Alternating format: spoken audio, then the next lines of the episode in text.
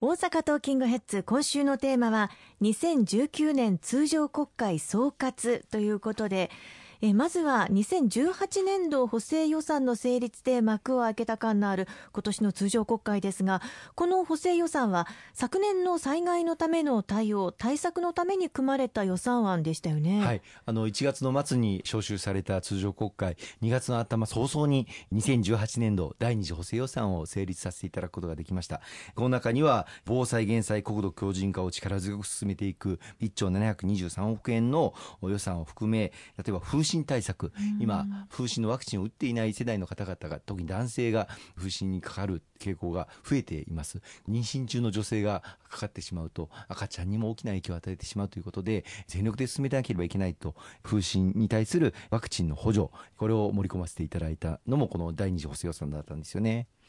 そしてその後はにせんじゅうはちねんど内ににせんじゅうきゅうねんど予算の成立を図りました。ここでは今年じゅうがつから消費税が じゅっパーセント に増税されることへの対策として様々な予算計上されていますよね。はい、今年のじゅうがつから社会保障、年金、医療、介護、そして子育て、幼児教育の無償化を含めてですね、これまで少子高齢化、この大きな課題を乗り越えていくために必要な財源を確保しなければいけないということで、消費税を はちパーセント からじゅっパーセント に引き上げさせていただきます。ただこの じゅっパーセント 引き上げることで消費を落ち込ませたり、あるいは日本の景気経済を腰折れさせるようなことがあってはならないという観点から、公明党としてもさまざまな提言提案をさせていただいて、大きな買い物であります自動車とか住宅についても万全の措置を取らせていただきましたし、特にあのぜろさいからにさいの子どもたちをお持ちのご家庭についてはプレミアム付き商品券、これを発行してにまんえんでにまんごせんえんぶんの商品券でお買い物ができると、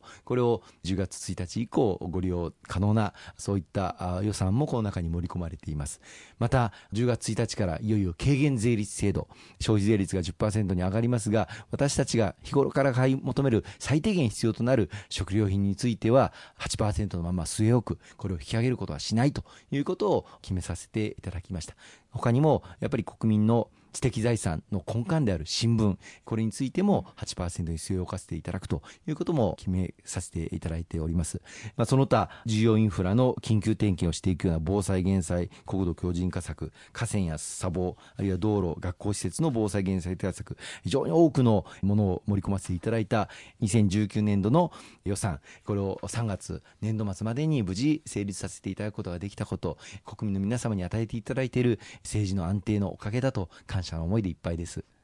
この番組でもよくお話をさせていただいたことで言えば、今年じゅうがつから幼児教育の無償化始まりますね。えさらに来年度からは給付型奨学金制度の拡充も始まります。そういうことも今国会で法整備されましたよね。はい、おかげさまで今年のじゅうがつから幼稚園、認定こども園、あるいは認可保育所、ここに通う全国でさんびゃくまんにんの子どもたちが無償で今年のじゅうがつから通園することができるということになります。あの国際社会で見比べますと、小学校入学前の子どもたちにかかる教育費の負担というのは日本はずば抜けて高いんですよね。例えばごさいじは無償にしている、よんさいじは無償にしている、こういう国が多い中で、日本もやはり幼児教育の無償化を進めるべきだと実現を目指してまいりましたが、やはり財源が必要ですので段階的にしか進めてくることができなかった。これを今回上げさせていただく消費税を財源として使わせていただいて、実現の道筋をつけることができたこと、これは国民の皆様にご支持をいただいた前回の衆議院選挙の結果でございます。本当に感謝の思いでいっぱいです。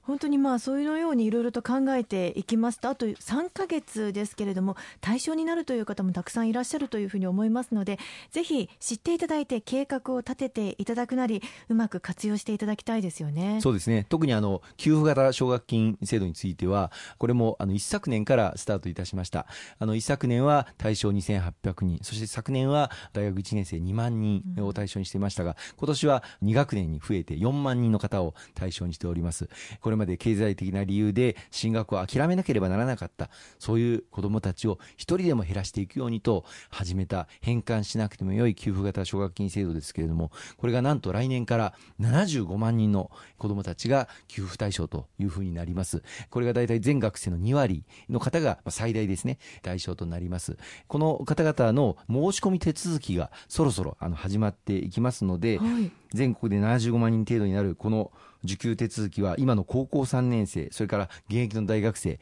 それぞれで異なってくるんですけれども、うん、出身の高校などを通じて行うことになりますので、関心のある方、あるいは自分は対象になるかなというふうに思われる方は、学校の担当窓口にお聞きをいただきたいというふうに思っています。本当にあの大きく自分自身の人生というのが変わってくると思いますので、ぜひ諦めずにチャレンジしていただきたいですね。過去にはやはり日本の日本学生支援機構が出している奨学金というのは、有利子無利子はあってもいずれも返還しなくてはならない対応型の奨学金制度しかなかったんですよね。日本でも給付型の返還しなくても良い奨学金制度を作るべきだということを一貫してずっと私ども訴えてまいりましたけれども、経済的な理由によって進学を諦める、そういった子どもたちを減らしていくことに大きくつながるのではないかというふうに思いますし、またあの貧困の連鎖というものを抜け出すことができる、子どもたちの未来の可能性を潰さない、そういった大きなきっかけ、措置になるのではないかと思っています。ありがとうございます。後半も引き続きお話を伺っていきます。